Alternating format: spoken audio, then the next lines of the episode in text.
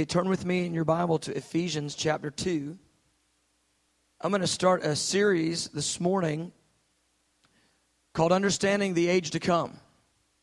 Understanding the Age to Come.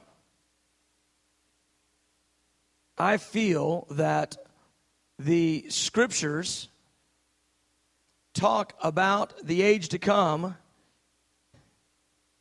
and it's not, I couldn't, I could even say it's stronger than that because it's not even an opinion. There's probably a hundred chapters that reference or talk in detail with detailed description about the age to come.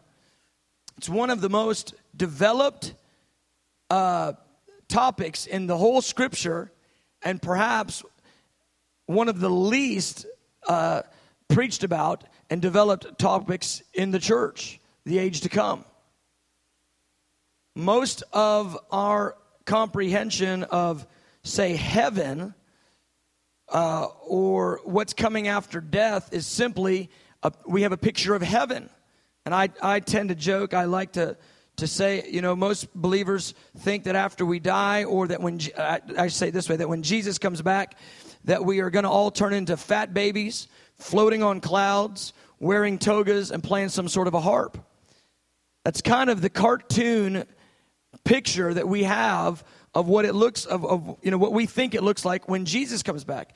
But the scriptures are clear and, and really detailed. There is such detail in the scripture about what is going to happen after the Lord returns and what the next age looks like. And so I want to uh, take several weeks and, and just unpack a bit of it from the Word uh, to give us understanding about the age to come. There are uh, really important reasons why we need understanding of the age to come. Number one is perspective. If you don't have a picture of the age to come, you will lack the proper perspective of your Christian life. I was watching a documentary recently and it was they were interviewing young people who believe that the Lord might return in their lifetime, but they were they were coming the young people were coming at it from this standpoint. They were saying, I just want to be able to grow up and and get married and have all these experiences uh, before the Lord returns. It just seems unfair that my parents got to grow up, and and you know if Jesus comes back when I'm young, that I won't get to grow up. And the the problem with that is if you when you think from a totally this age if you if you if your whole perspective is this age then well that would make total sense because you know that person thinks probably when jesus comes back they're going to turn into a fat baby floating on a cloud playing a toga. That doesn't seem too fun for them so they want to get all they can get in this life. But the point is that idea i want to live as much of this life before Jesus comes back as I can because sort of the idea is that when he comes back, I won't be able to really live. The, it's clear that that lacks massive perspective on what this whole thing is even about. And if you don't have the perspective of ages to come, then you've only in your if your whole perspective is this age and you don't see that there's actually plural ages to come then you are very limited in your vision and that's the second thing. So when you understand the age to come you get perspective you get the broad picture and you get vision to live your life in a manner that's different than everyone else who lives in this age most people live this age for this age. They can't see past this age. They mostly live trying to get everything they can, whether it's a, to the fulfillment of a desire or riches or power. They try to get it all in this age. Their vision is solely for seeing themselves be successful in this age. And I tell you, your ultimate success will not be uh, fulfilled or found out in this age. Your ultimate success lies in subsequent ages.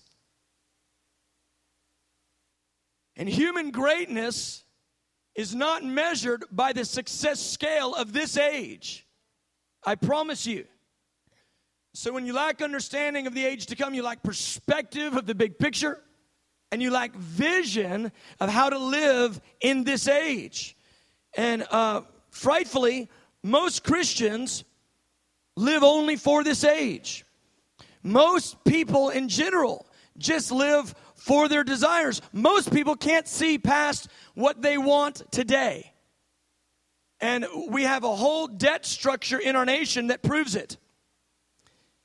Very rarely do you find somebody who, when they see uh, an item they want to purchase, that they will save up for that item. We've got a an immediate gratification society that says, "I'll give you credit. You can have the item now, and you just spend the rest of your life pl- paying for your immediate gratification." Well, here's what ends up happening, beloved. If you don't have perspective, you'll spend the rest of your eternity paying for your immediate gratification. In other words, your vision and only getting what, uh, only seeing what you can get in this age rather than the broader ages to come.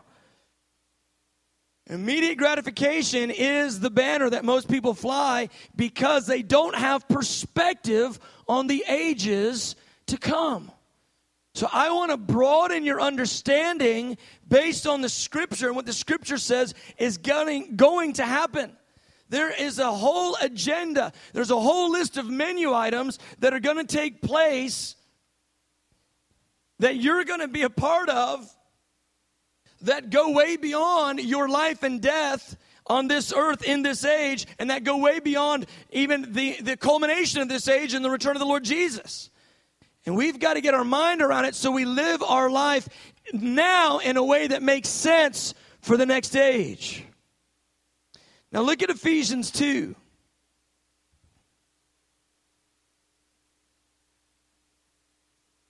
I love this chapter. Paul, in his, I mean, in his richest language, describes the kindness and the love of God toward us in salvation. Look at it in verse 4.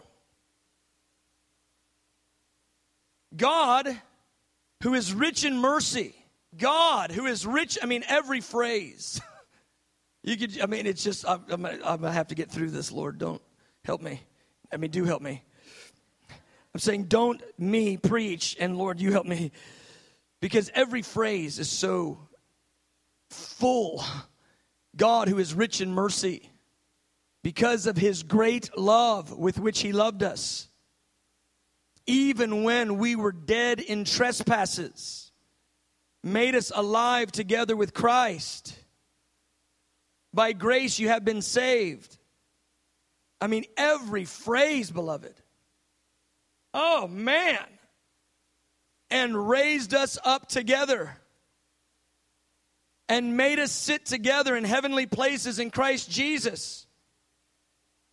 So God did this ridiculous thing because of his rich mercy and his great love even when we were dead in our trespasses, He made us alive together with Jesus, and He seats us positionally with Jesus in heavenly places. Do you understand? That's your position in Christ right now because of His grace, because of the sacrifice of His Son. You and I, I mean, it's a stunning thought, but we have got a position better than every king of the earth.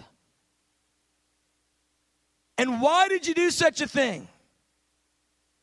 I mean, I, I don't know how often you ask God the why questions, but I just go, why? Why would you do such a thing, Lord? I've said it often in prayer and in public. I go, Lord, I could live to be a thousand.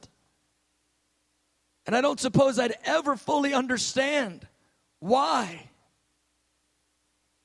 you wanted me, why you saved one like me. From my vantage point, him trading Jesus for me seems like a really bad deal. From his vantage point, it's the exact desire of his heart. Why would you do that? Verse 7 that in the ages, underline that word ages in your Bible. He did it so that in the ages to come, ages, plural, multiple elongated seasons of time. Eons is the Greek word. That in the ages to come, he might show the exceeding riches of his grace in his kindness toward us in Christ Jesus. Do you understand? We're just scratching the surface in this age. Paul said in 1 Corinthians 13, For now we see through a glass darkly, but then, talking about the age to come, face to face. Paul described that everything that we see in this age is only a shadow of the true glory and beauty that we're going to see in the next age. Our best day, our best sunset, our best and most beautiful light show, our best, most beautiful experience, most incredible, pleasurable moment in this age, I tell you, it's but a shadow compared to what's coming in the ages to come. He saved you in kindness and in mercy because of his great love. Why? Because he has a plan, an agenda to show you just how rich in mercy and just how kind he really is. And beloved, we don't even get to really unpack it until the next age. We're just getting started. We're just scratching the surface. We're just get, I mean just starting to get out of the starting blocks in this age. What is 70 or 80 years compared to forever? Think about it for a minute. The God who is infinite is going to infinitely show you his infinite mercy and his infinite love. You get to scratch it right now through a glass dark, darkly. You're, you're, you're under time and behind flesh. In the next age, time, you're going to have a really interesting vantage point on time. And your flesh, your mortal, is going to put on immortality. Have you thought about that for a minute? Your mortal is going to put on immortality.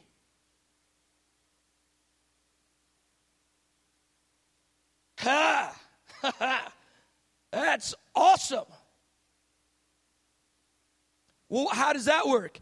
Every fiber of your being, every pore of your body, you're still going to have a body. That body's just going to be glorified. Every fiber of your being will be fully infused with the glory of God. Your pores will leak glory.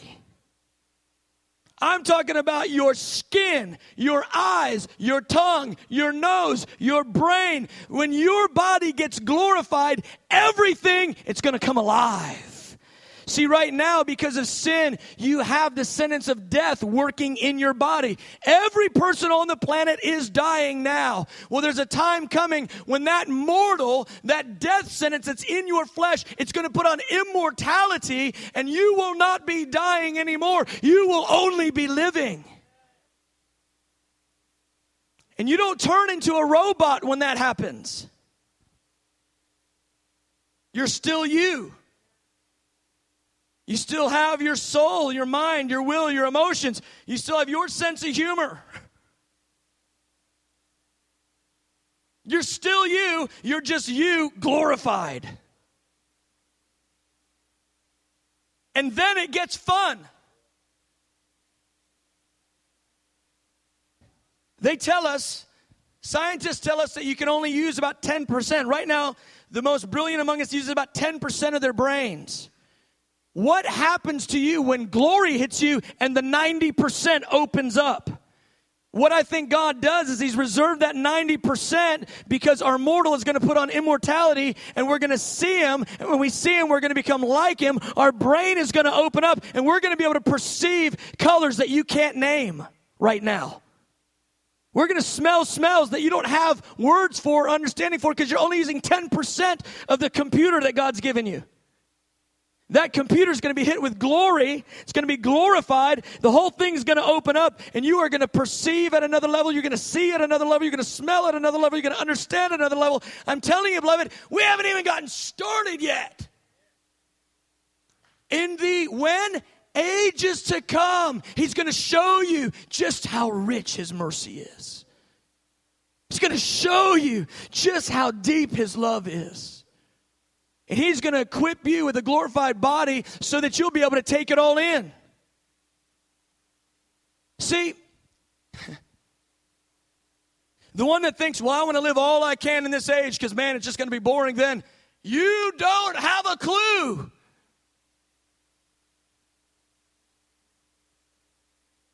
Because we haven't even begun to live yet. All I've ever known my whole life is with every breathing breath I breathe, every breath I breathe, I'm one step closer to death in this body. All I've ever known is degradation in this body. All I've ever known is that sin has corrupted my body into a place that my body is going to die. But this body, in, in, a, in, a moment, in a twinkling of an eye, it's going to get infused with glory. And then from there on out, it's just going to be life. I haven't begun to live yet. You haven't begun to live yet.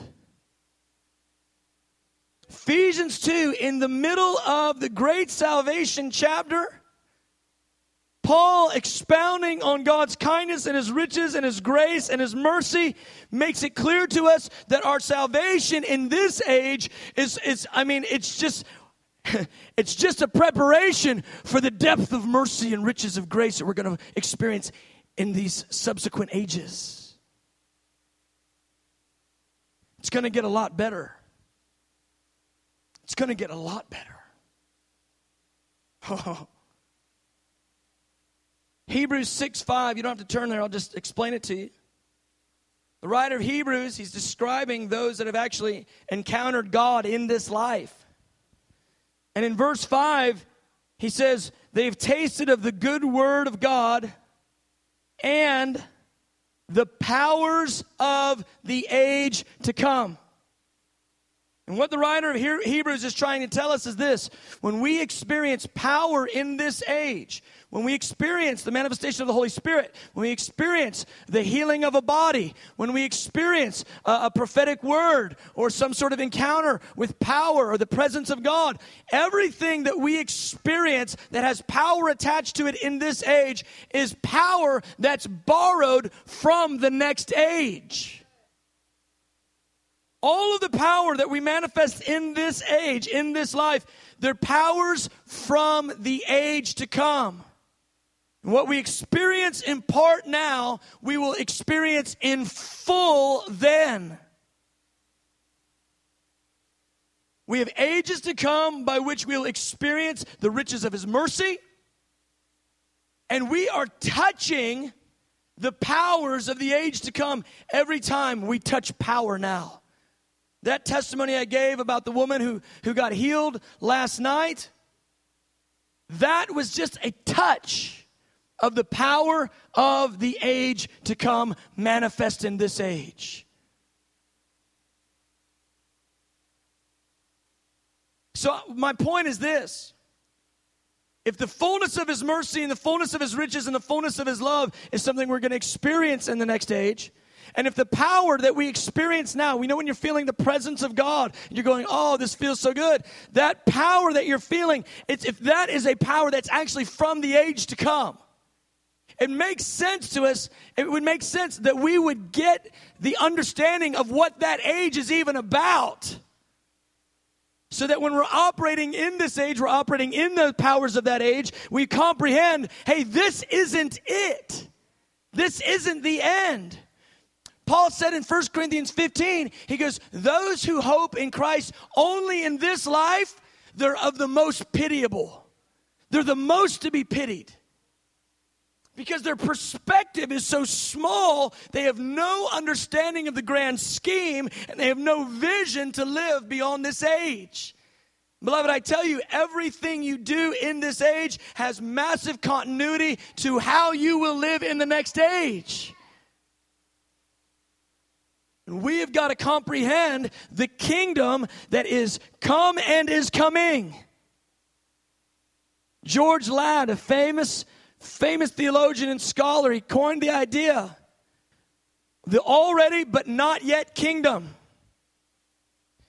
The kingdom is already here, but not yet here.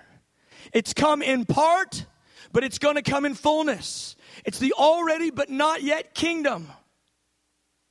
And the kingdom is just that it is a kingdom.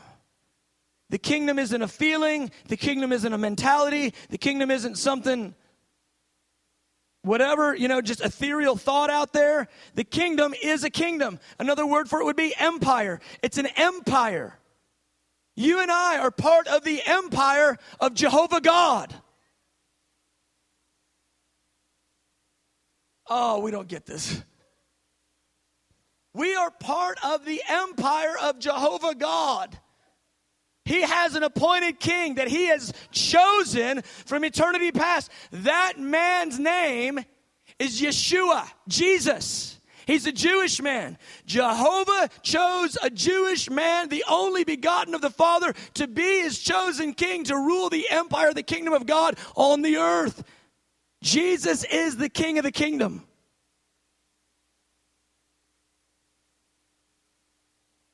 He's the king of the global empire. He's a benevolent potentate. I mean, so nice and so in charge. So kind and so in authority. All authority in heaven and earth has been given to Jesus as the benevolent potentate of the kingdom of God. Two other verses I want to draw our attention to. So Hebrews, I mean Hebrews 6 5, Ephesians 2 4 through 7, and then these other two. Matthew 6, verse 10. Just flip over there. I want to take a few weeks, I want to lay this stuff out. Because we need comprehension. We need perspective. You know, if people getting filled with the Spirit and getting touched by God is weird, or if, like, you know, we've got people laughing right now, and that's good. I like that. I'm for it. Don't stop. But you go, well, man, they're just a little bit, you know, whatever. They're kind of, no, it's a power of the age to come. Because in the age to come, he says, I'm going to put everlasting joy on their heads. I don't know what everlasting joy on my head looks like, but I guarantee you it's going to be funner than just about anything we do in this age everlasting joy on their heads. Like, put it on me, Lord, whatever, you know. So you see somebody that gets touched with the Holy Spirit, they begin to the laugh and the joy begins to bubble out. Well, what is that? It's a power of the age to come. I love how it says in Hebrews 6 5, the powers, the many faceted striations of the power of God manifest and release in many different measures. I love it. God can just do about anything because there is so much we've never seen. And he manifests power in this age. It's all powers of an age we've not even touched yet, just barely, barely scratched the surface on it. Oh, and he'll manifest it all. What's he doing? He's whetting our appetite for another day, another time. He's giving us understanding of the kingdom that we're actually a part of. Look at Matthew 6, verse 10, right in the middle of the Sermon on the Mount, right in the middle of Jesus' treatise on the kingdom of God. Somebody's worried about people laughing while I'm preaching. Well, it's better than people groaning and frowning and leaving. I like it. More Lord. Let me tell you, when we preach on the kingdom, it should be accompanied with following signs. For the kingdom of God does not exist in eating and drinking but Romans 14, 17 says it's righteousness, peace, and joy in the Holy Ghost. That's the kingdom. Ha! this is a little karate chop. Ha! All right. I don't know. Okay. Matthew 6.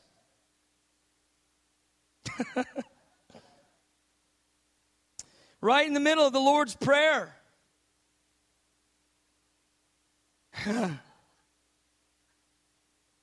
Jesus teaches us to pray this way Your kingdom come, your will be done on earth as it is in heaven.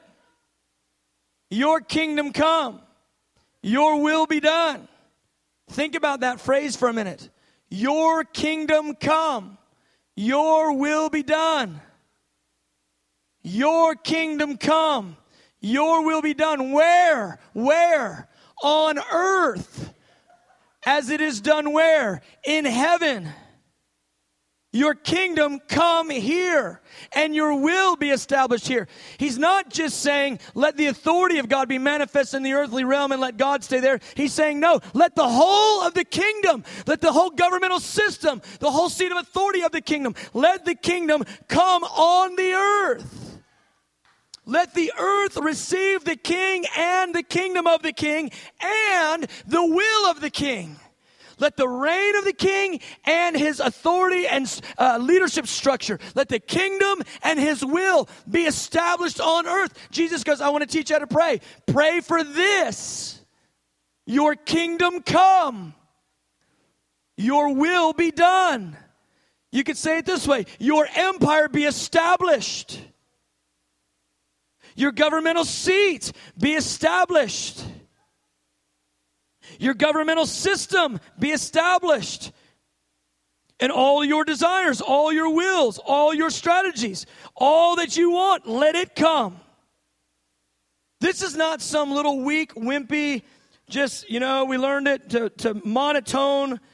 You know, did you ever go there? You know, you just kind of pray that prayer every single week, you know, Our Father who art in heaven, hallowed be thy name, thy kingdom come. I mean, I'm, I'm, thankful that we pray that in so many places every single week. Thank God for that. But this is a devastating prayer. It's a devastating prayer.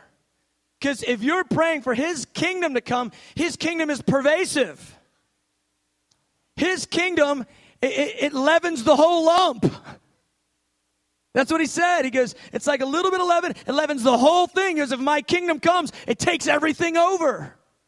So when you're praying, Your kingdom come, you're praying a few things. Number one, you're praying, My kingdom go. It's a devastating prayer.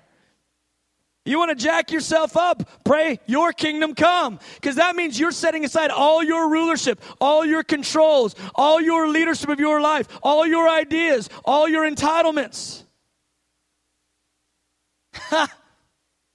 your kingdom come? Yes, pray that. Your kingdom come.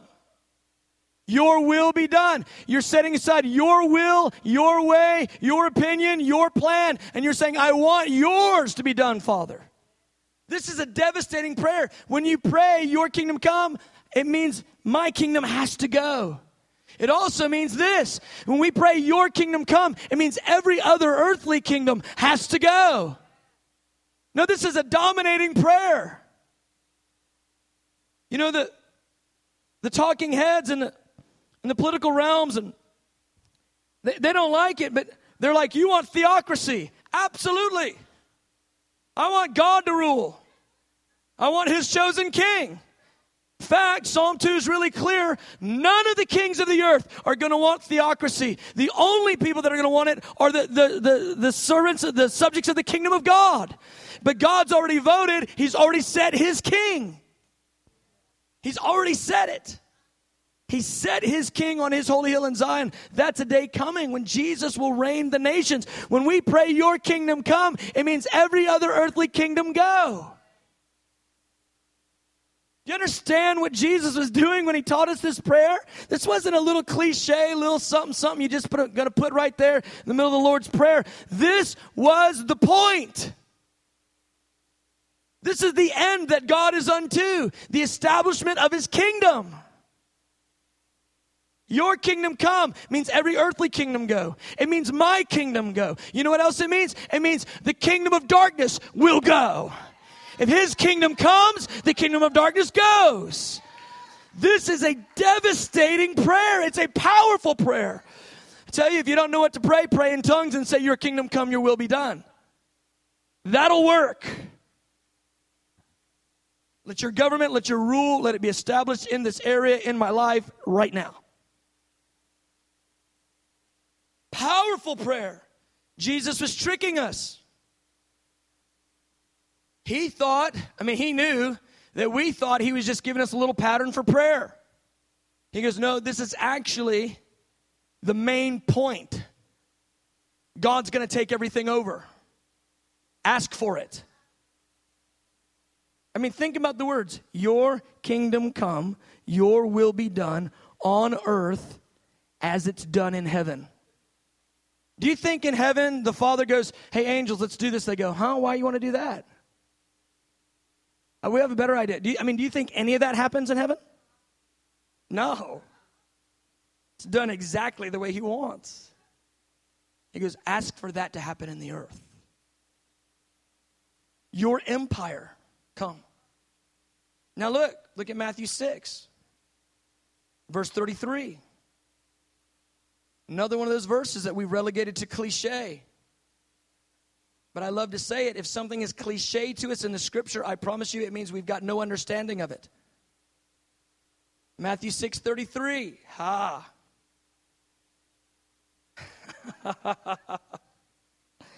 Seek ye first. Seek first what? The kingdom.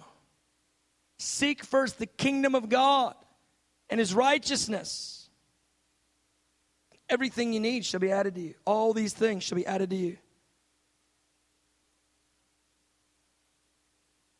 So, in the middle of the Lord's Prayer, the principal thing he tells us to pray for is the, for the kingdom to come. And then, right there in the middle of the Sermon on the Mount, just a few verses later, the principal thing he tells us to seek is f- firstly the kingdom of God. What are we seeking about the kingdom of God? Like, what does that even mean? Somebody says, you know, seek first the kingdom. What kind of images does that evoke in your mind? Like, what are you imagining that to be? And I imagine that if I gave out a questionnaire and I said, What does seek first the kingdom mean? I would have as many different answers as I have people in the room. But seeking first the kingdom has everything to do with the establishment of the kingdom on the earth, just like he had just asked us to pray. Seek first the establishment of the kingdom. Seek first to be a citizen of the kingdom. And here's why. Because in the verses prior to that, he says, Don't worry about what you'll eat or what you'll wear. Don't worry about all that. Why? Because your father has need of all, he has, he has knowledge of all what you need. He'll provide for you. If you'll seek first the kingdom and his righteousness, everything you need will be supplied for you. He goes, You don't understand the dramatic implications of being a citizen of the kingdom of God. He provides everything you need. Seek first the kingdom.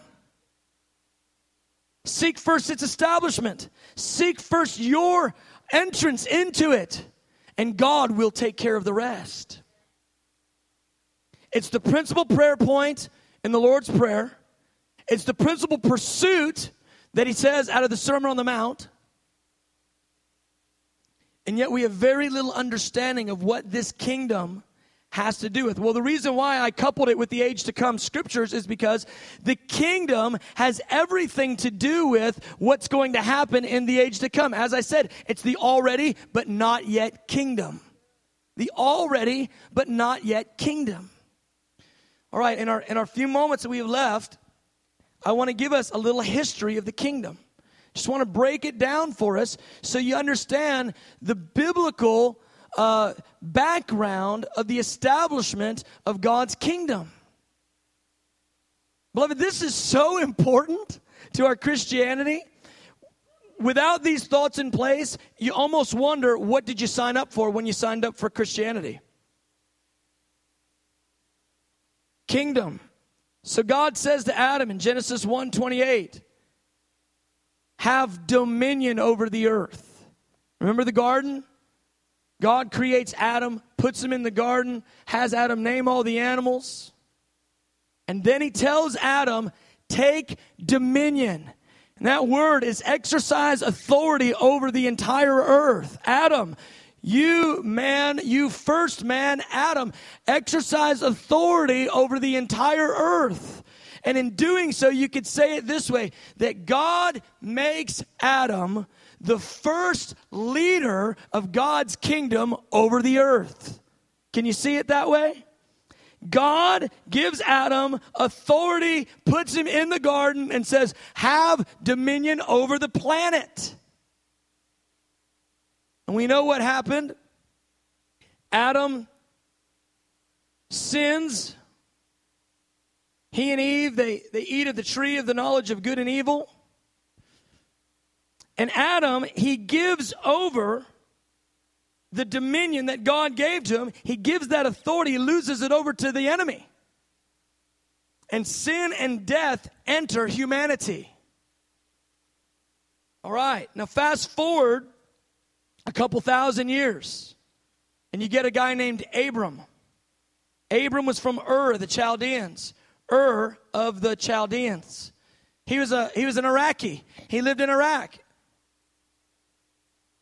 And God says to Abram, He says, Get up from among you and your people and come to a land that I will show you. And he goes, I will be your rear guard and I will be your shield and I will be your reward, Abram. And he plucks Abram up and he makes a covenant with Abram and he says, I am going to make you a great nation. He goes, Your descendants will be as many as the stars of the sky. And he changes his name, Abram to Abraham. He gives him a new name and he gives him an inheritance. And what's God doing with Abram? Why is he doing this? Why is he plucking this man out of Ur the Chaldeans? Why is he choosing this man and saying, I'm going to make a great nation out of you? The reason why is this God is creating a lineage by which he will then pull out his chosen human king. Adam was the first leader over the, the kingdom of God on the earth. Adam forfeits that dominion to the enemy. And then God, 2,000 years later, picks this man named Abram and says, I'm going to make a nation out of you. And from that nation, I'm going to establish my throne and my lineage. God picks Abram. I mean, he could have picked anyone. He just picks this man, Father Abraham, the father of faith. He picks him in order to establish a nation to bring Messiah from. Fast forward a thousand years later and you get a little shepherd boy worshiping God in the back hills of, of Bethlehem. And this little man, David, this young man, he's a man after God's own heart. Saul was the king that the people had chosen, but David was the king that God had chosen. A man after God's own heart. David, forgotten by his father and despised by his brothers, David is the one that God exalts to the throne in the nation of Israel. And here's what happens David takes the throne. David takes Jerusalem. David sets up the tabernacle of David, which is a 33 and a half year worship reality that happens throughout his reign. And when David sets up the tabernacle of David, David looks out of his palace and he sees God in a tent, sees the Ark of the Covenant in that tent. And he says this, he says, how could it be that I'm in a, in a palace of cedar and God is in a tent? He goes, I'm going to make the Lord a palace. And he, David asked the prophet Nathan, he says, Nathan, I'm making God a palace. Nathan goes, Hey, look, you're on a roll.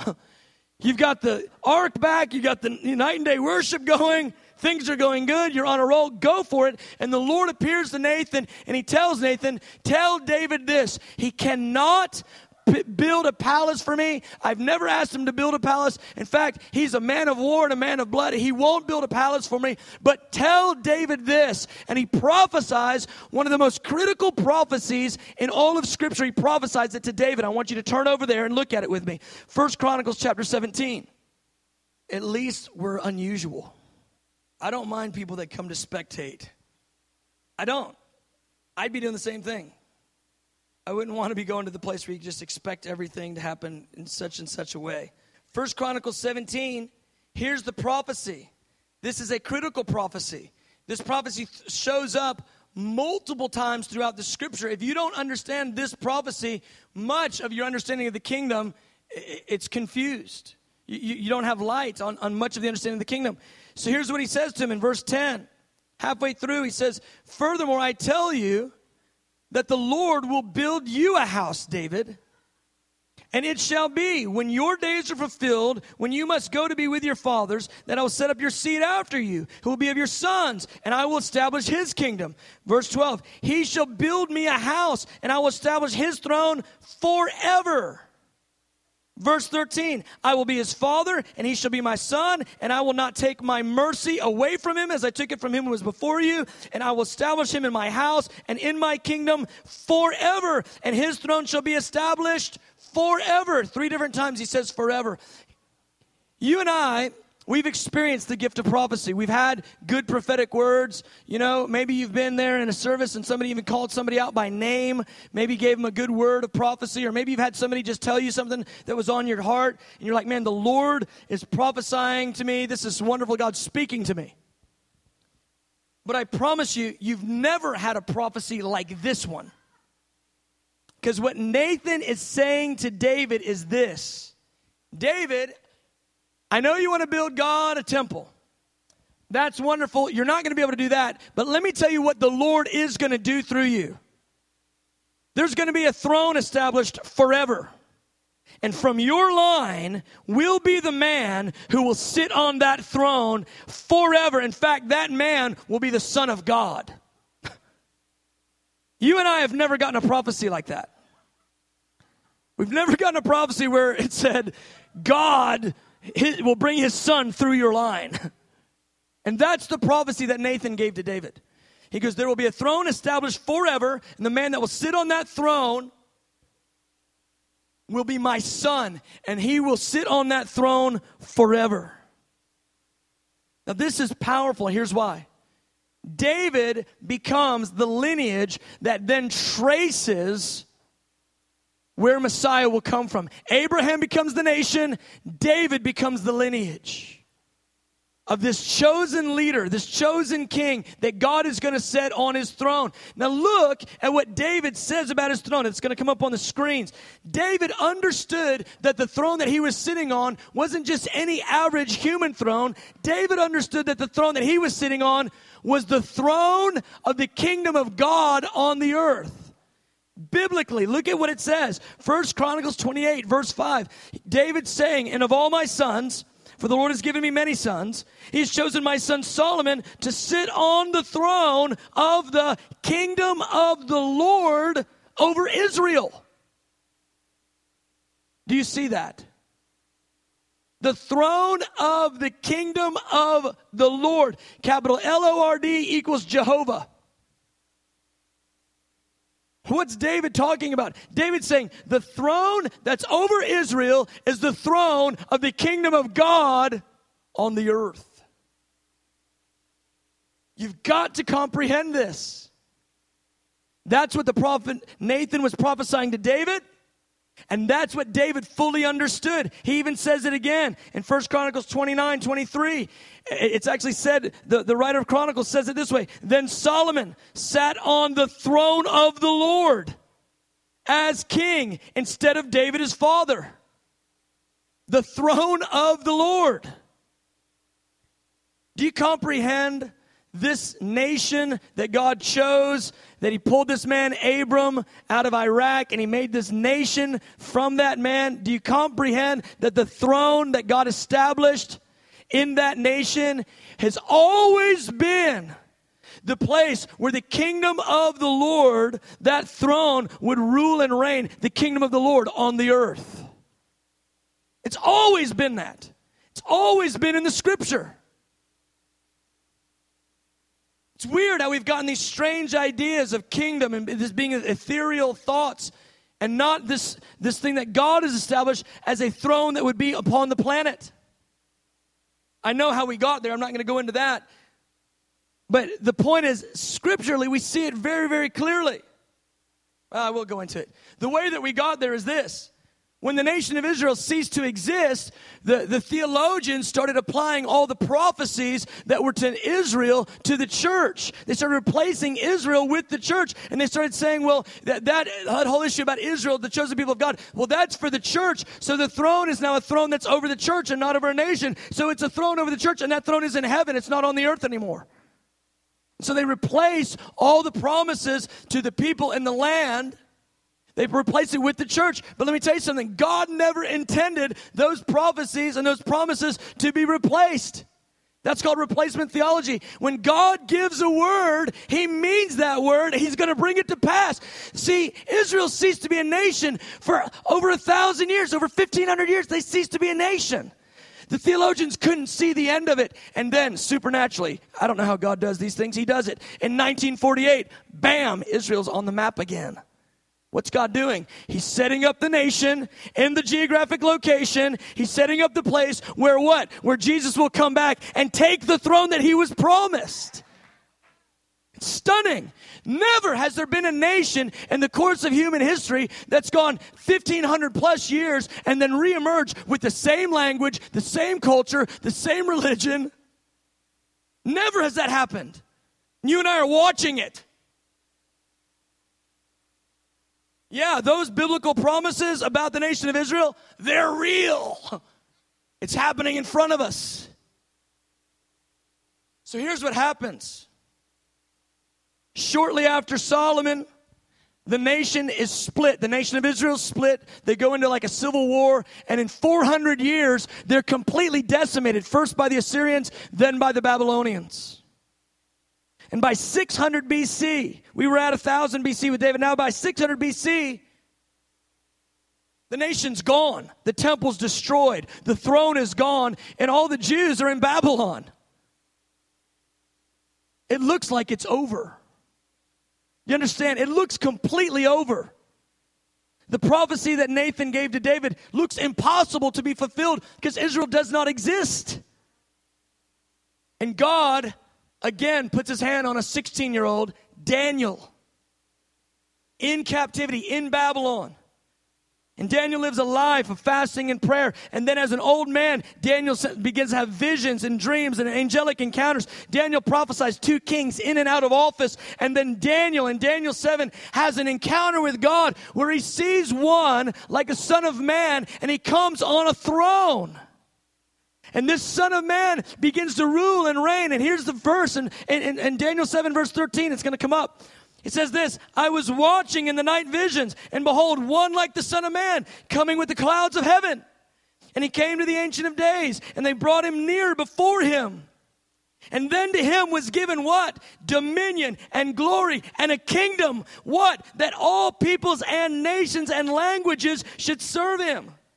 His dominion is an everlasting dominion which shall not pass away, and his kingdom is the one which shall not be destroyed. What's Daniel in essence saying? He goes, Those prophecies about the kingdom and the throne and the lineage of David, he goes, It's still on.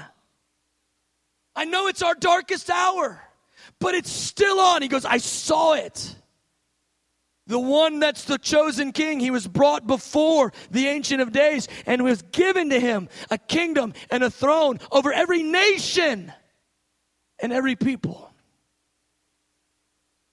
Oh, it's powerful. Fast forward 600 years. You have this wild prophet who eats locusts and honey. He's the one prophesied by Isaiah Make straight, prepare the way for the Lord. And what is his message? Repent because the kingdom is at hand. And Jesus immediately comes on the scene preaching the exact same message. Change the way you thought is the message. Change the way you thought. Because the kingdom is going to come in a way, Jewish people, that you had no idea that it was going to come and it's going to come in this way. The, the, the king of the kingdom is the martyr of the kingdom. The high priest of the kingdom is the sacrifice of the kingdom. And when he comes in his first coming, he's coming as a lamb. And when he comes in his second coming, he's coming as a lion. The Jews couldn't see it. All they could see was Messiah is supposed to rule and reign. Messiah is supposed to be the chosen king. The, the message, the kingdom is at hand. Jesus punctuates it with power of the kingdom. Signs, wonders, and miracles like they'd never seen. So his message is authenticated by him manifesting the powers of the kingdom. The problem is the kingdom didn't come by their observance or their agreement to it. It came by God's will in God's way. Jesus, the King of the kingdom, shows up and becomes the martyr of the kingdom. The high priest is the sacrifice. Beloved, this was always about God having a chosen man that he picked to sit on the throne of the kingdom of the Lord on the earth. And Jesus is that man. And the Pharisees and the Sadducees, they got so filled with envy. They couldn't have another one rule them. They wanted to be God. They had taken the place of God in front of the people. And so they crucified Jesus. And what was the inscription they put above his head? The Romans wrote King of the Jews. And the Jews said, No, no, no, don't write King of the Jews. Write, He said He was King of the Jews. And what did they say? We have no other king than Caesar. And God said, Really? I've already set and established who will be king of my nation and my plot of ground. Last verse. Flip over to Psalm 2.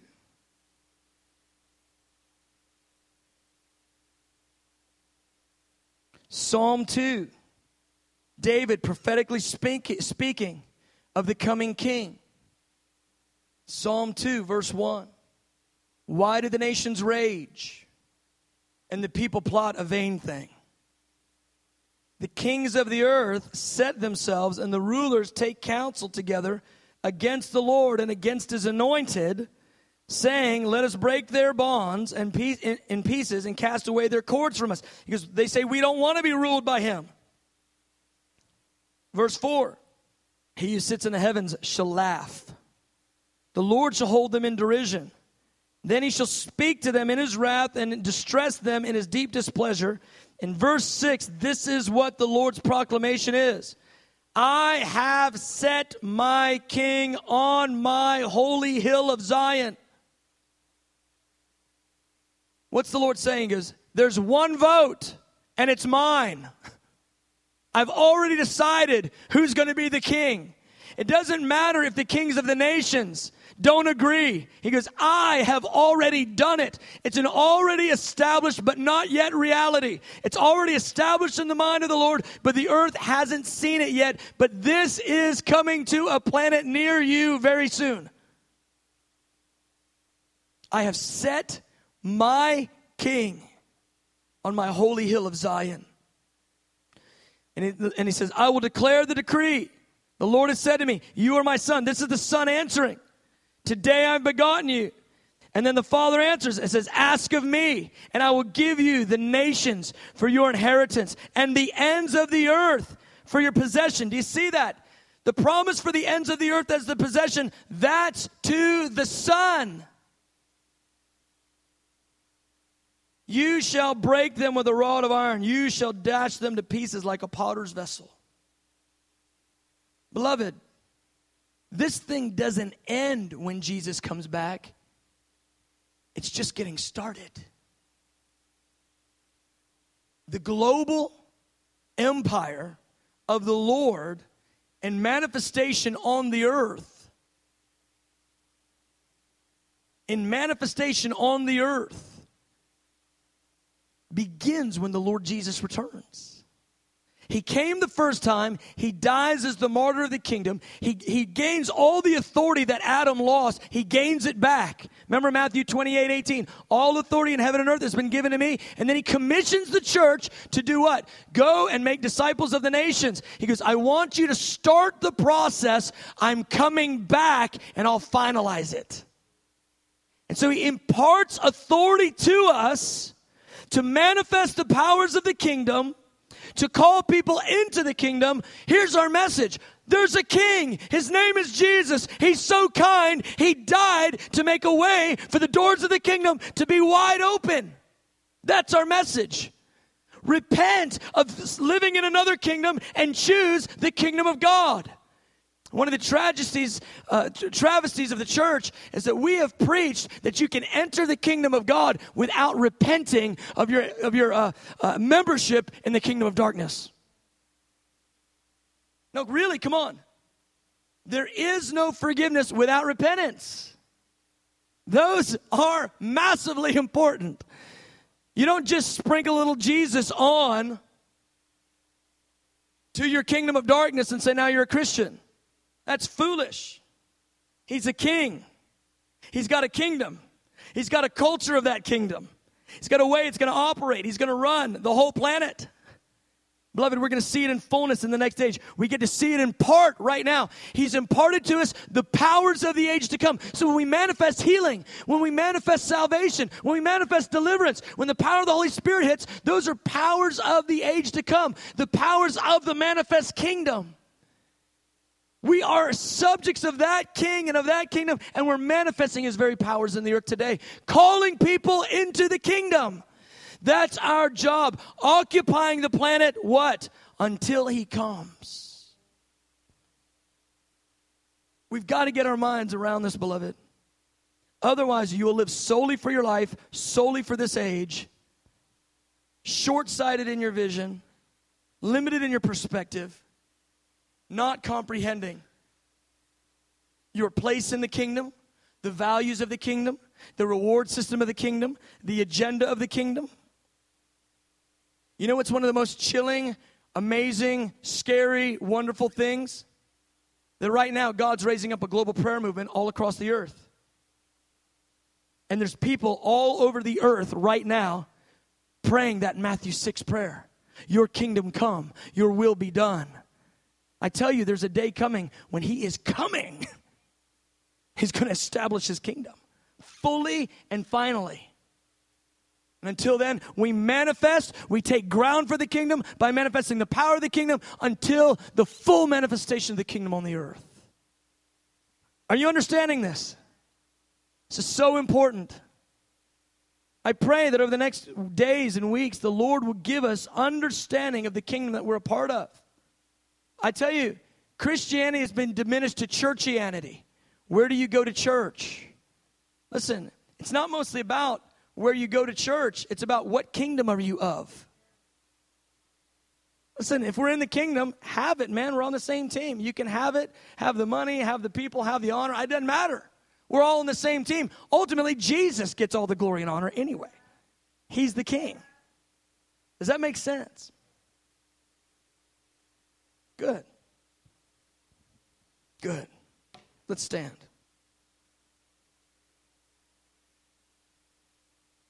I want to encourage you to go back and track these verses.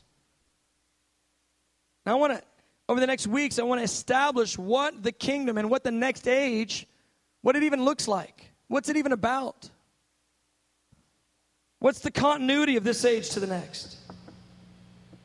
Much stays intact from this age to the next.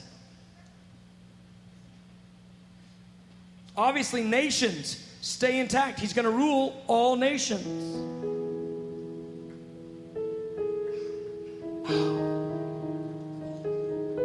There's a global takeover coming. Jesus is going to take over the globe. I didn't sign up for that when I got saved. I signed up for not going to hell. I didn't sign up for being a part of a global empire.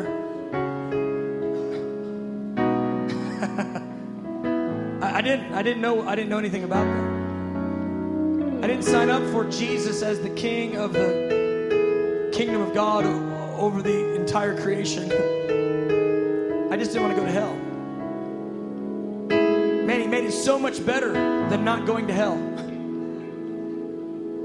Freely accepted into the kingdom, freely loved by the King, given free access to the throne of the King He's actually granted dominion to us and authority to us in the kingdom. We actually get to manifest the powers of the kingdom. We actually get to live as subjects of the, the kingdom. We actually get all of our needs and everything provided because in the kingdom, He takes care of us. We actually get to live forever.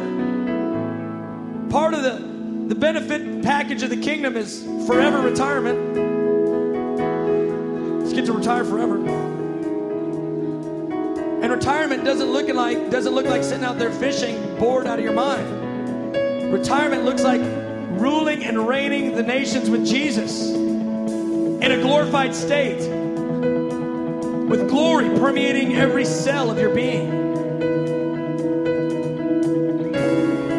Smells and sights and sounds. Oh, like you've never seen.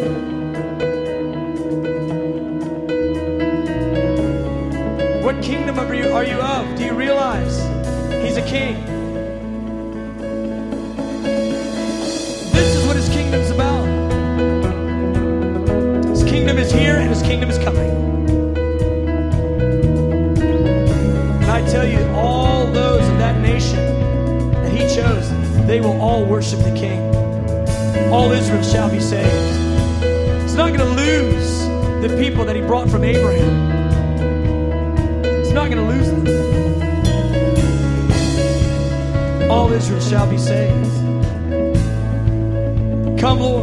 revelation to us. Part of the kingdom, beloved. Part of the kingdom with a benevolent dictator, a benevolent potentate who shares authority with people like you and me. How crazy is that?